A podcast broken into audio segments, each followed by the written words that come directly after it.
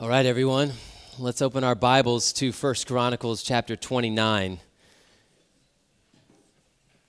It's a joy, as always, to get to open the Word of God together. And we're continuing our series around beholding Christ and building His kingdom. And so we've been talking about this idea of, as we've come up on the 10th year as a church, taking all that God has shown us around missional fervor and going deep together as families with family discipleship in the home and pressing on into maturity with doctrinal depth. How can we take all of that and press on together into this next season to be a part of building a church that matters in this town?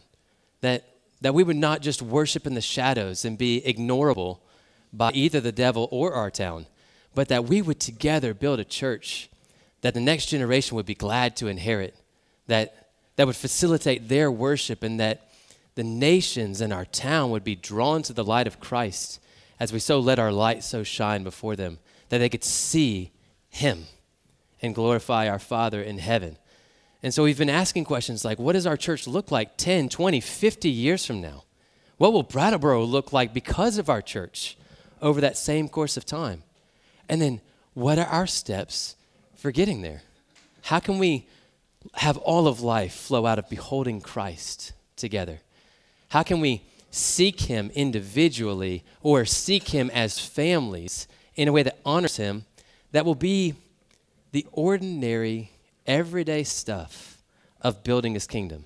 That as we pile on ordinary, everyday faithfulness on top of itself, seeking Him through His Word, worshiping them together as families. Last week, showing up at the gathering and being here for each other and encouraging one another, stirring each other up to love and good deeds. And as we just do that week in and week out, and as we seek to serve Him and follow Him, then it all adds up to the building of not just His church in general, but this church in this time and in this space for the sake of His glory in our town. So, if last week we talked about sanctifying the Lord's Day, then today we're talking about sanctifying our possessions before Him. I've titled this message, Getting to Give to the House of Our God. So, if you are physically able, please stand with me in honor of the reading of God's Word. And to give you a, a brief bit of context, this is King David's kind of final speech to the people of Israel before he is gathered to his fathers. And he has expressed to God a desire to build for God a house for his name. And there's that famous passage where God cuts a covenant with David and he says, You're not going to build me a house, but I'm telling you, I will build you a house. And he gives him a promise of the Messiah who will come and sit on the throne of the universe forever, who would come from David's line. And so, David, rather than getting to build the temple of God, makes provisions for building the temple of God and now he's giving kind of this final vision for building the temple to the gathered people of Israel. So we will begin in chapter 29, verse 1. Again, First Chronicles chapter 29, verse 1. This is the word of the Lord. And David the king said to all the assembly, Solomon, my son, whom alone God has chosen, is young and inexperienced and the work is great. For the palace will not be for man, but for the Lord God. So I have provided for the house of my God, so far as I was able the gold for the things of gold, the silver for the things of silver, and the bronze for the things of bronze, the iron for the things of iron, and wood for the things of wood, besides great quantities of onyx and stones for setting, antimony, colored stones, and all sorts of precious stones and marble. Moreover, in addition to all that I have provided for the holy house, I have a treasure of my own, of gold and silver. And because of my devotion to the house of my God, I give it to the house of my God 3,000 talents of gold, of the gold of Ophir, and 7,000 talents of refined silver for overlaying the walls of the house, and all the work to be done by craftsmen gold for the things of gold, silver for the things of silver.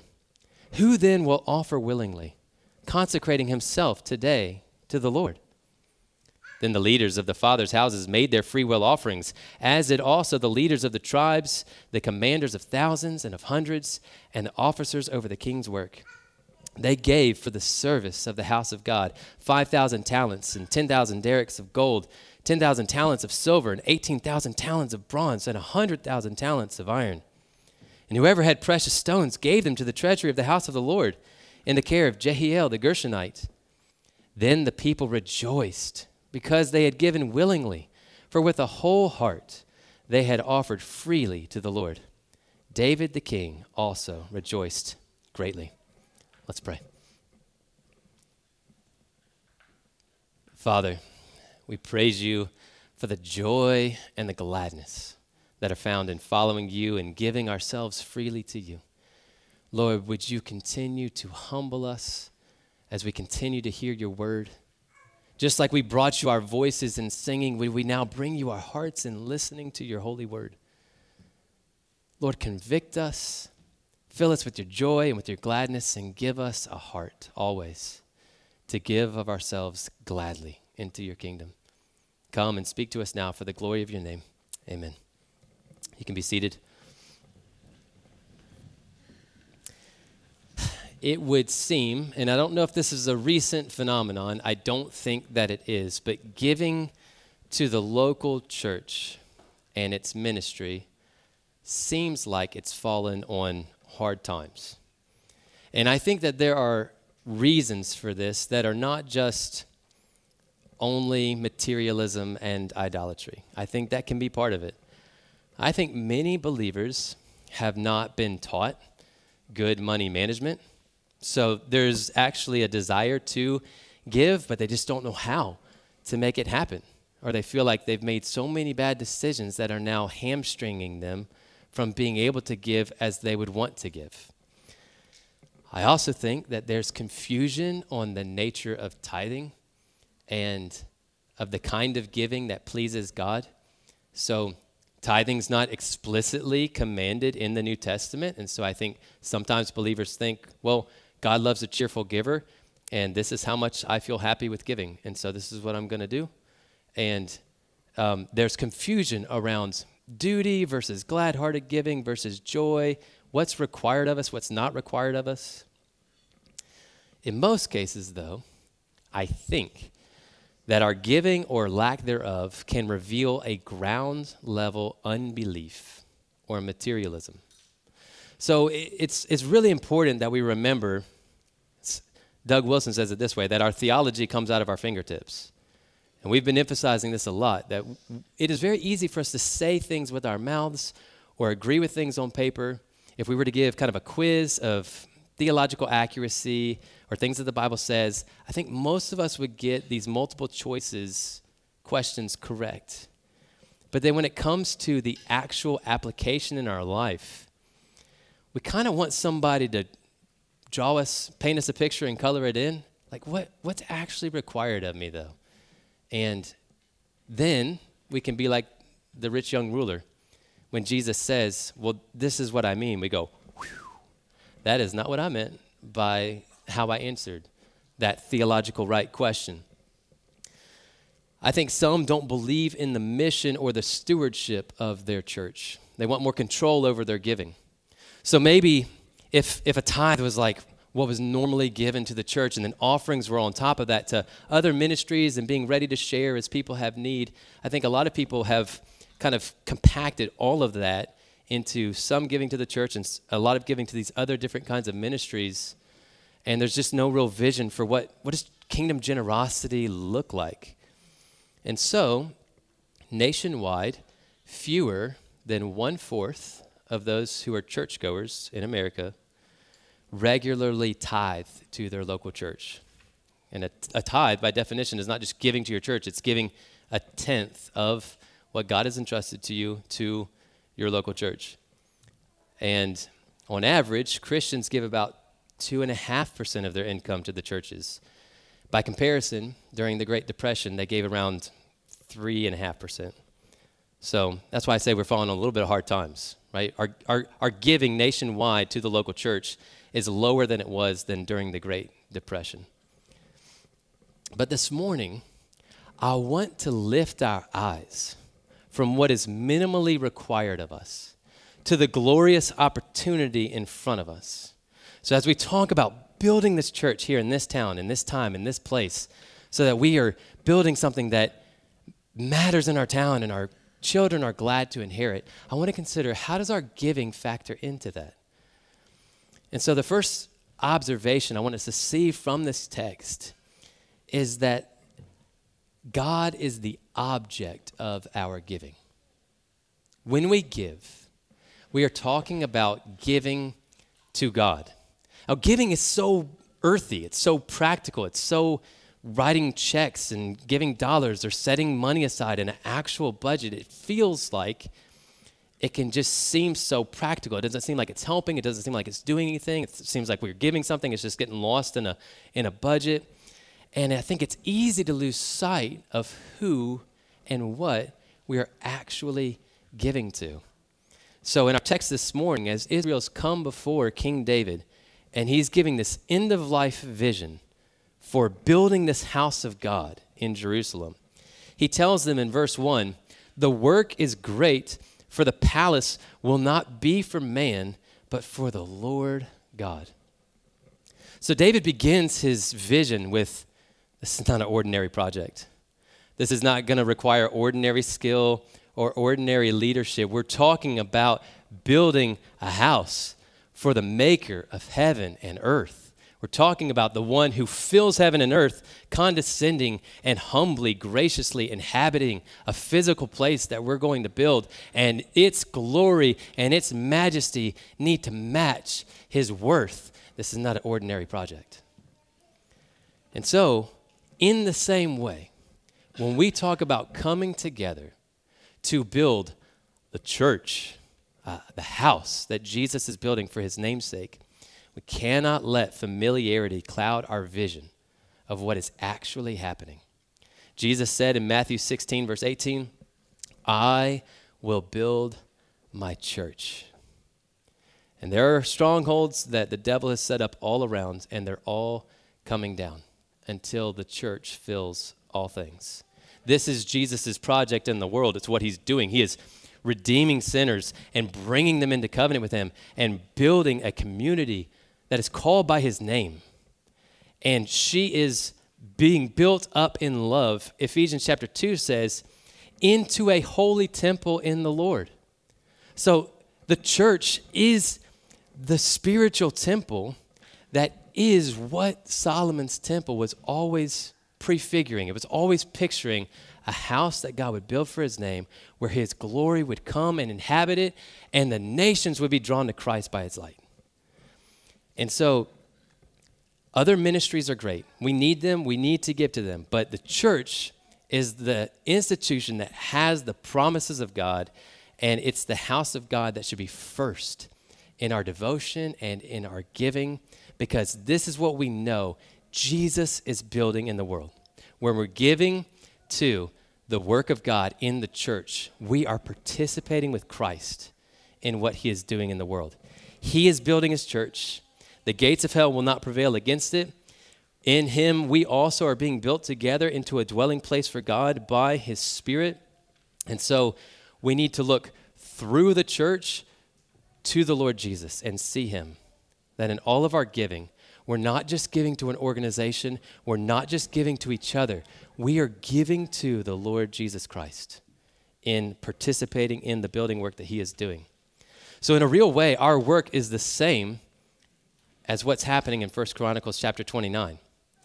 The son of David is building a temple for God to dwell in by His Spirit. And in reality, Jesus, the Son of David, is building the house of the Lord, and he will until she fills all things. And so we are both his building and his workers.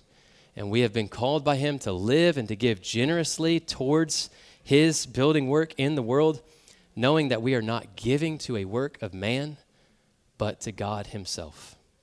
So he is the object of our giving. Now, when we talk about giving to the Lord. We have to be mindful that you cannot give to God what is not already His. So, this is kind of the misnomer of when we talk about giving to the Lord or giving to the church, is it all belongs to Him. Does this ever happen to you? I'll sometimes um, be opening a stocking on Christmas Day. And one of my younger kids will stick in there a pen that he found in my backpack or a pair of socks that he found in my drawer. And I love it. I love getting gifts that already belong to me because they thought of me. They're like, you know what? He'll love this. You know how I know he'll love this? I saw him wearing these yesterday. So I'm going to give him these socks. And I do. I love it. But in actuality, that is how we give to God. We only give to him what already belongs to him. And so this is why David prays these words. Listen to verses 10 through 16 of our chapter. They're rejoicing for coming together and freely giving to God. And David prays, Blessed are you, O Lord, the God of Israel, our Father, forever and ever. Yours, O Lord, is the greatness and the power and the glory and the victory and the majesty. For all that is in the heavens and in the earth is yours. Yours is the kingdom, O Lord, and you are exalted as head above all. Both riches and honor come from you, and you rule over all. In your hand are power and might, and in your hand it is to make great and to give strength to all. And now we thank you, our God, and praise your glorious name. But who am I, and what is my people, that we should be able thus to offer willingly? For all things come from you, and of your own we have given to you. We are strangers before you and sojourners, as all our fathers were. Our days on earth are like a shadow, and there's no abiding. O Lord our God, all this abundance that we have provided for building you a house for your holy name comes from your hand and is all your own. In all of our giving, we are bringing God his own socks. He is actually giving to you so that you can be a channel of His blessing in the world. He actually gives you a budget so that He can use you to give. So I've given you this example before that around Christmas time, Kayla's mother very generously gives each of the kids a budget to give away to somebody else. So they call it the 2020 challenge. And, it, and it's meant for them to look for people in need, whether it's somebody that they met in the church or the mailman or a neighbor friend, and they're able to see a need and they use a budget that she gave to them to get a gift for somebody else so that they might learn generosity, so that they may learn that, as Jesus said, it's more blessed to give than to receive. Another example would be the way that we do buddy gifts in our house, that until our kids can buy presents for themselves, they exchange names, and then Kayla and I give them a budget to buy each other a gift with. So, in both cases, our children are being provided with money that is not theirs so that they can learn generosity and experience the joy of getting to be used of God to give and to bless somebody else. That is what David is saying. Lord, this whole thing has been a 2020 challenge. It's been you giving to us what is already yours. And so yeah, have we given lavishly? Yes. Has it all been from your hands so that we could just participate in what you're doing in the world? Yeah. Yeah, He gives to us so that we can give and be a blessing. And so, this is what God has done for us. Everything is His. God's word says He provides us with every good thing to enjoy. He has richly provided for your needs because He loves you. He wants you to have good things, He wants you to experience blessing. But he wants you to do it in a way where the things don't have you and you're generous and ready to share. Where you seek first the kingdom of God and his righteousness. And that as he gives to you, you don't become a cul de sac, a, a dead end, where he gave you this blessing so that you could be a blessing and you turned it into a blessing for yourself. And so he has made it so that we get to give. We get to. It's a privilege, it's a joy, it's an honor to get to give. And we quickly turn it into how much do I do I have to? How much is required of me? Now David led the way in this lavish generosity. You can see this in verse 2. He says, I have provided for the house of my God so far as I was able. You need to know that from there, he's talking about from the royal treasury. That just like when God brought the children of Israel out of Egypt and he plundered the Egyptians, so God had been plundering the nations that had turned against God and were worshiping false gods and their wickedness and in their idolatry.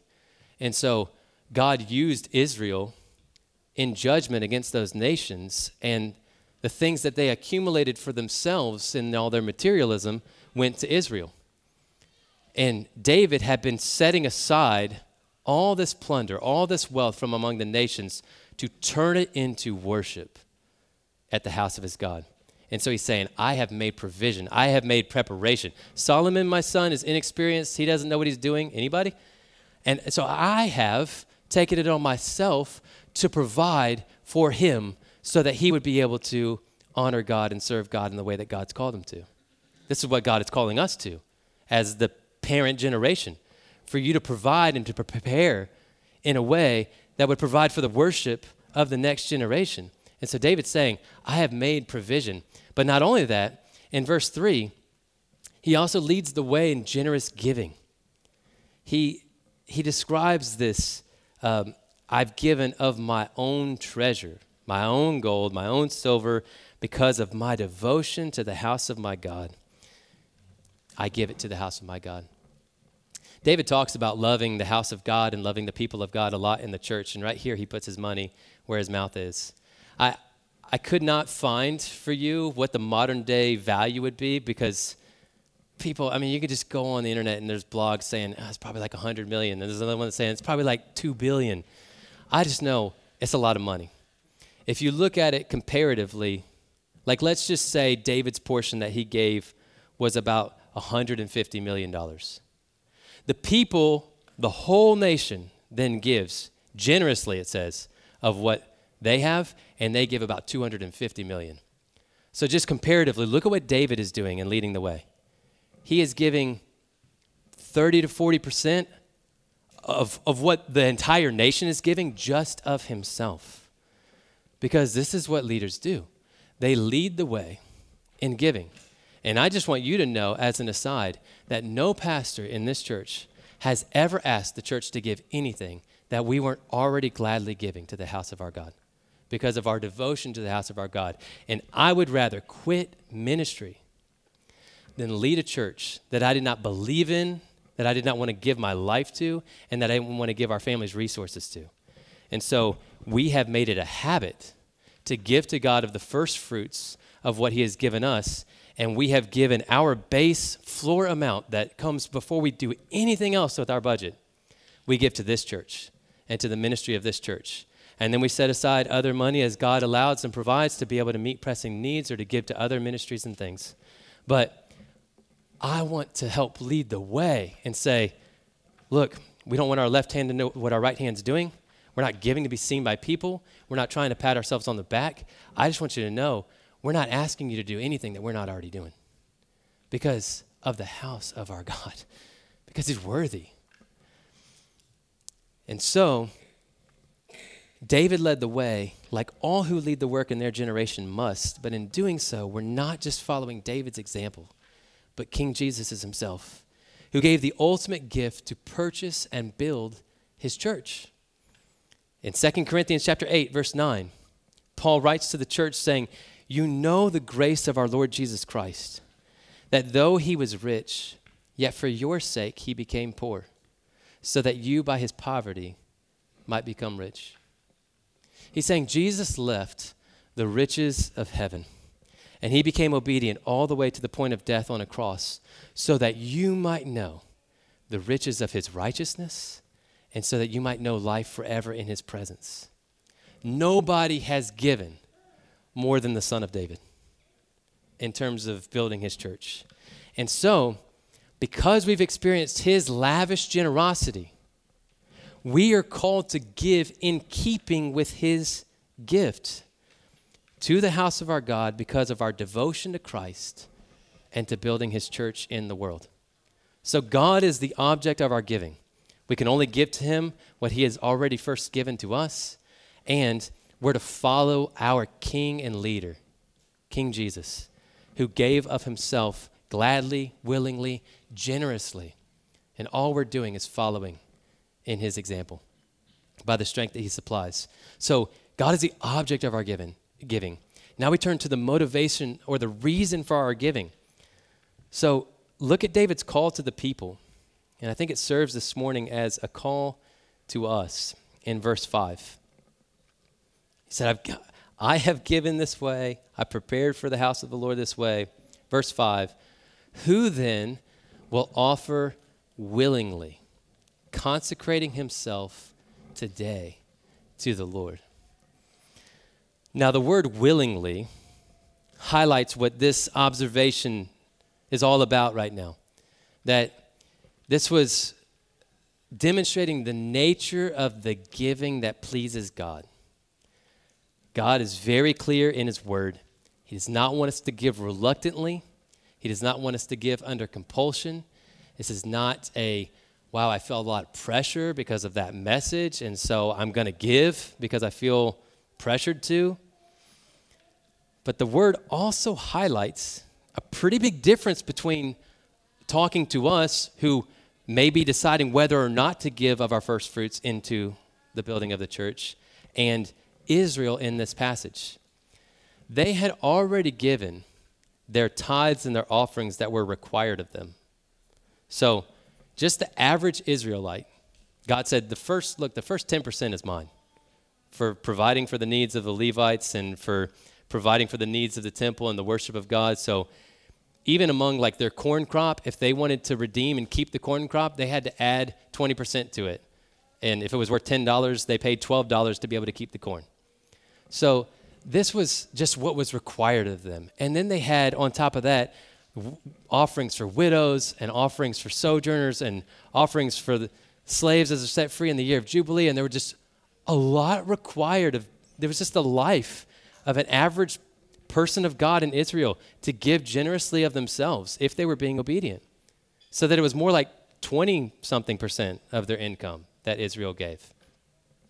So then here comes David, and on top of that, he's got this end of life moment. Everybody's gathered to him, and he says, Who is going to join me in giving above and beyond for the house of God, for the glory of God in the world? And well, I want to kind of go back and forth between this passage and 2 Corinthians 9 because I think it highlights all right, here's, here's the same language, but in the New Testament from the Apostle Paul in, in language that you've probably read. Paul writes to the church saying, Whoever sows sparingly will also reap sparingly, and whoever sows bountifully will also reap bountifully. Each one must give as he has decided in his heart not reluctantly or under compulsion, for God loves a cheerful giver. And God is able to make all grace abound to you, so that having all sufficiency in all things at all times, you may abound in every good work. So, this is a 2020 challenge. God is giving to them and making their budget to multiply so that they can be a blessing. He says he's able to make all grace abound to you at all times as you are a sower.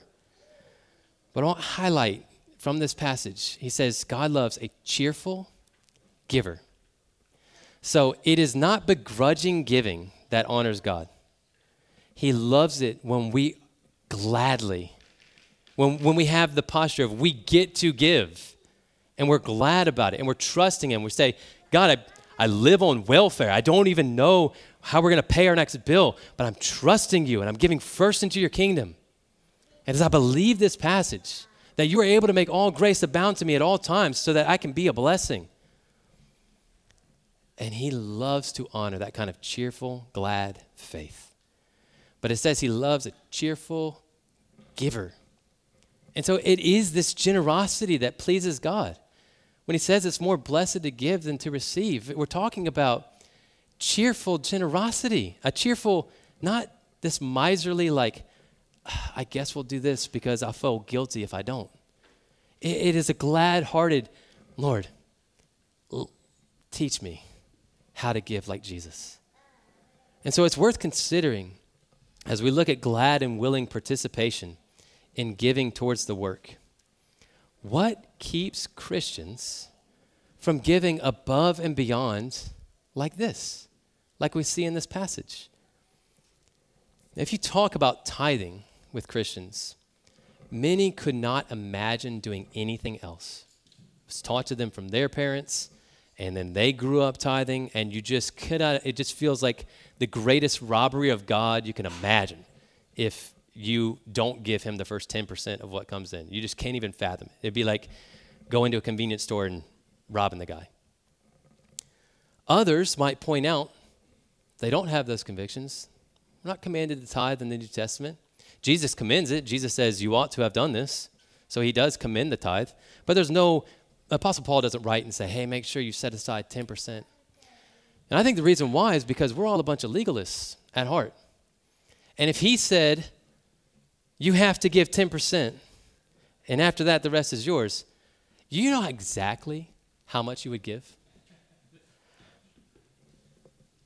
So we need to be on guard against thinking that grace based giving in the new covenant would somehow be less generous than what God required of the poorest Israelite.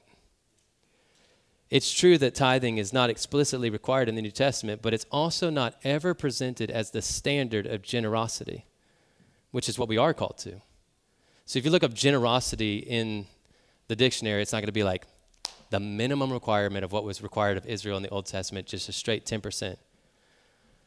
So he gives us this grace. He says, so going back to our giving example, let's say in the Old Testament, just put concrete terms on it. Let's say God gave everybody $200 and he said, look, the first 20 bucks is mine.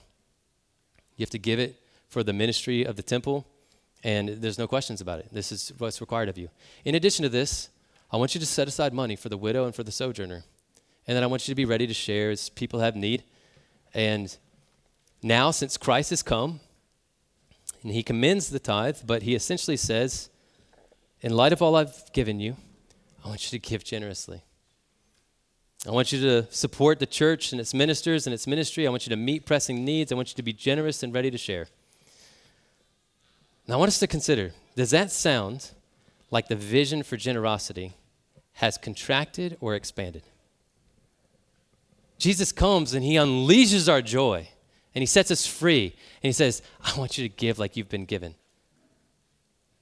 And I would contend that if a tithe used to be the floor of the giving of the people of God, that we should not live in their basement just because he's made the floor less explicit, right?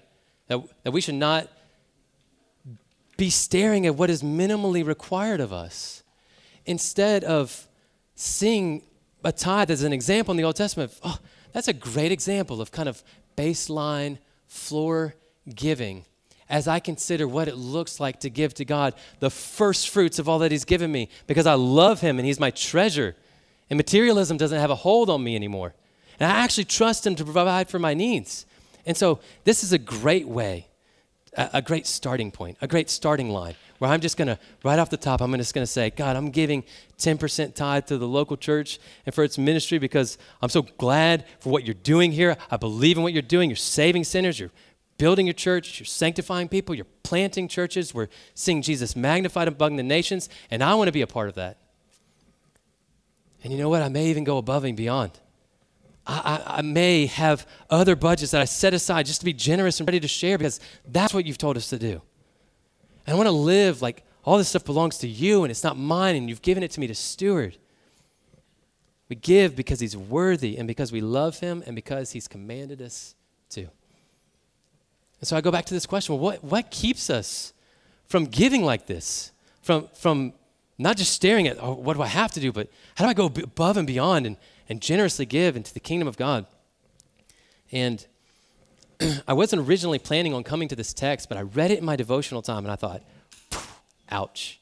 This is actually cemented into the canon from the Holy Spirit as an example for us.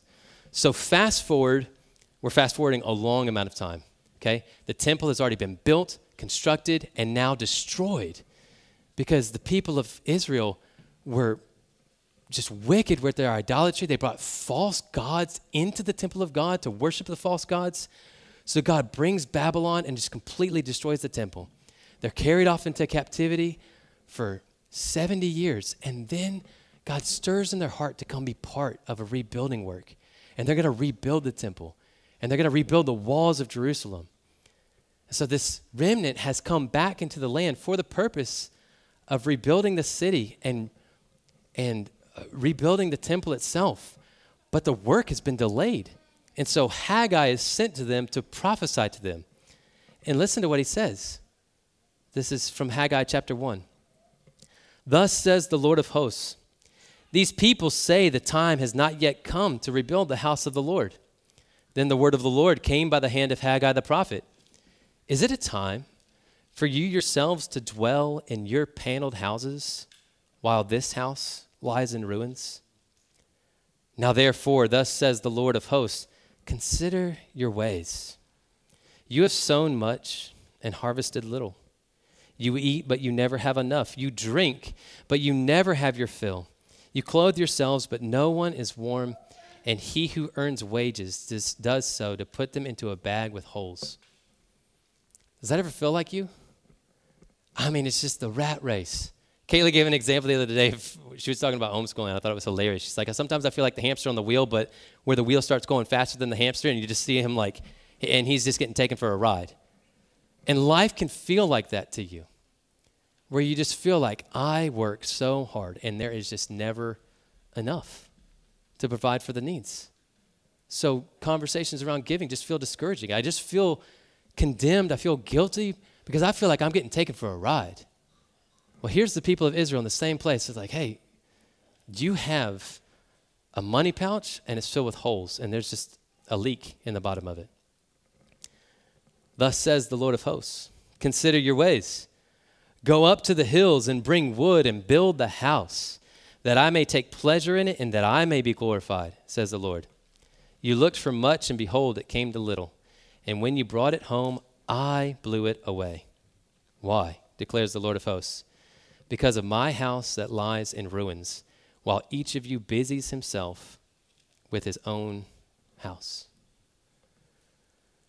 So he's saying it could be that you feel like you have holes in your wallets and in your purses because we busy ourselves by seeking first our own needs and then giving to God from what is left over.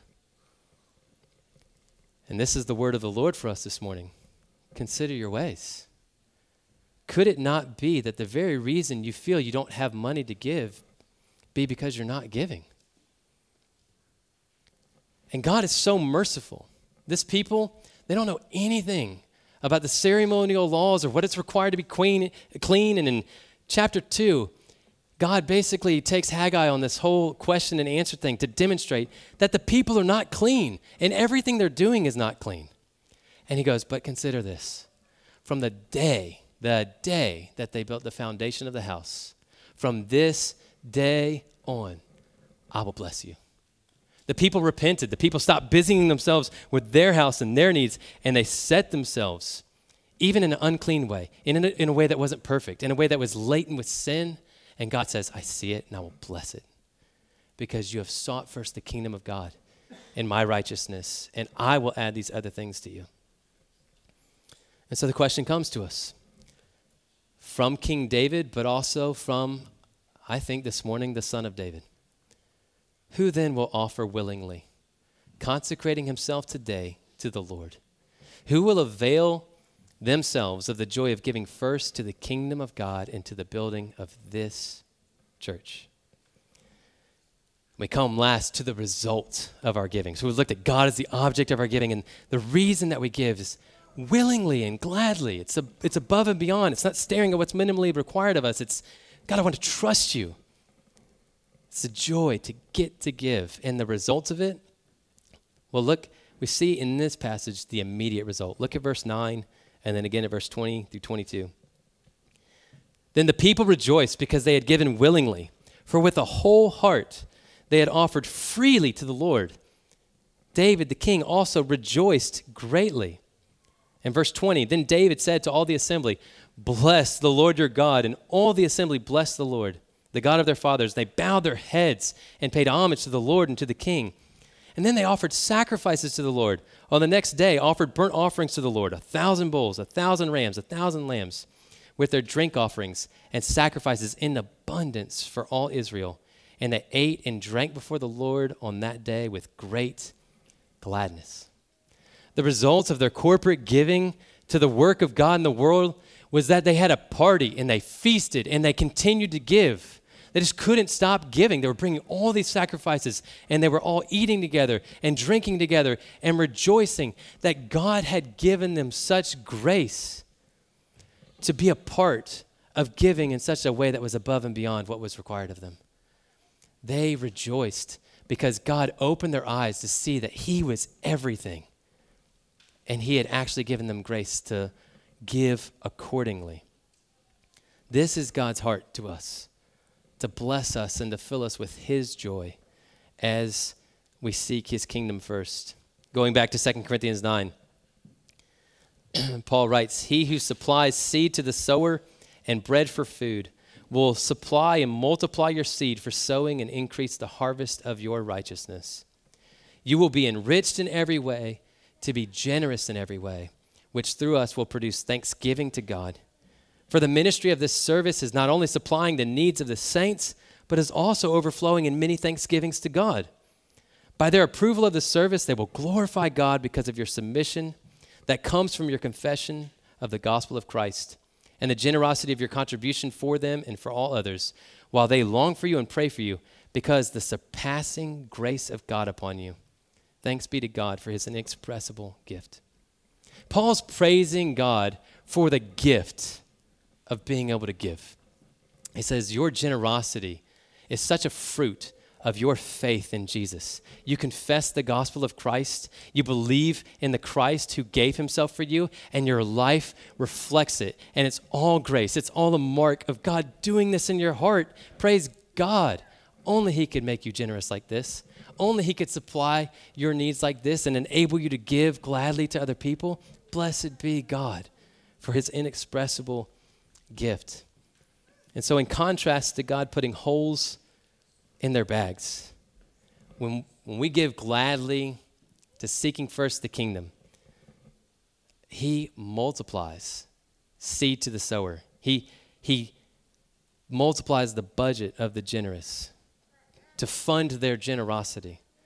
And the result is that people's needs are met, and your joy is full, and God gets tons of glory from meeting needs and His grace at work in you.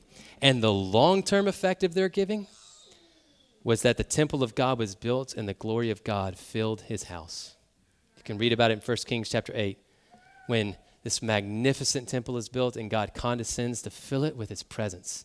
And there are future generations and nations that come to worship at the house that this generation built. And so, in conclusion, who will offer themselves willingly, gladly consecrating yourself today to the Lord.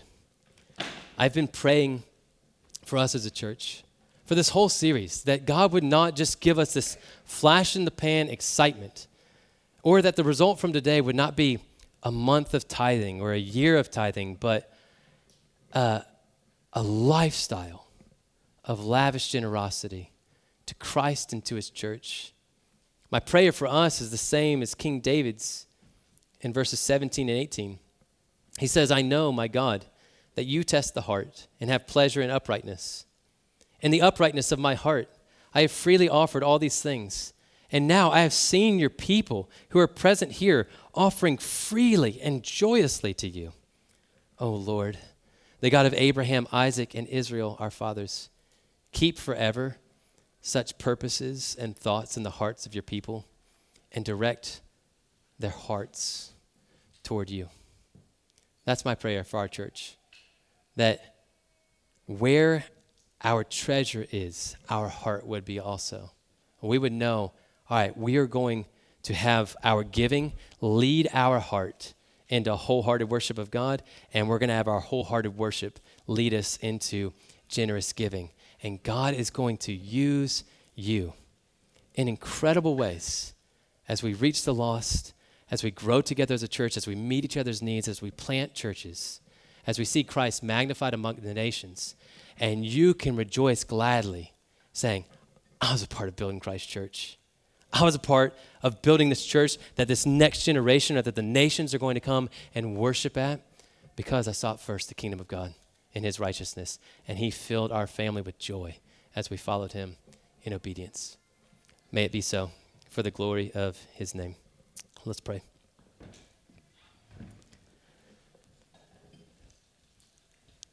Father, thank you for your grace. Thank you that as you make us like Christ, one of the things that you're doing is making us more generous, less self seeking, less, less self interested, more consumed with loving you and loving others more than ourselves. Lord, so much of this comes down to faith. Will we trust you as we give and seek first your kingdom? As we don't just talk about seeking first your kingdom while our lives don't match, but as we give generously into your kingdom. Lord, I, I, pray that you would fill our church with the joy of generosity, with the joy of giving generously to the building of the church of the Lord Jesus Christ in the world. And would we be glad to give above and beyond for your name's sake? In Jesus' name, amen.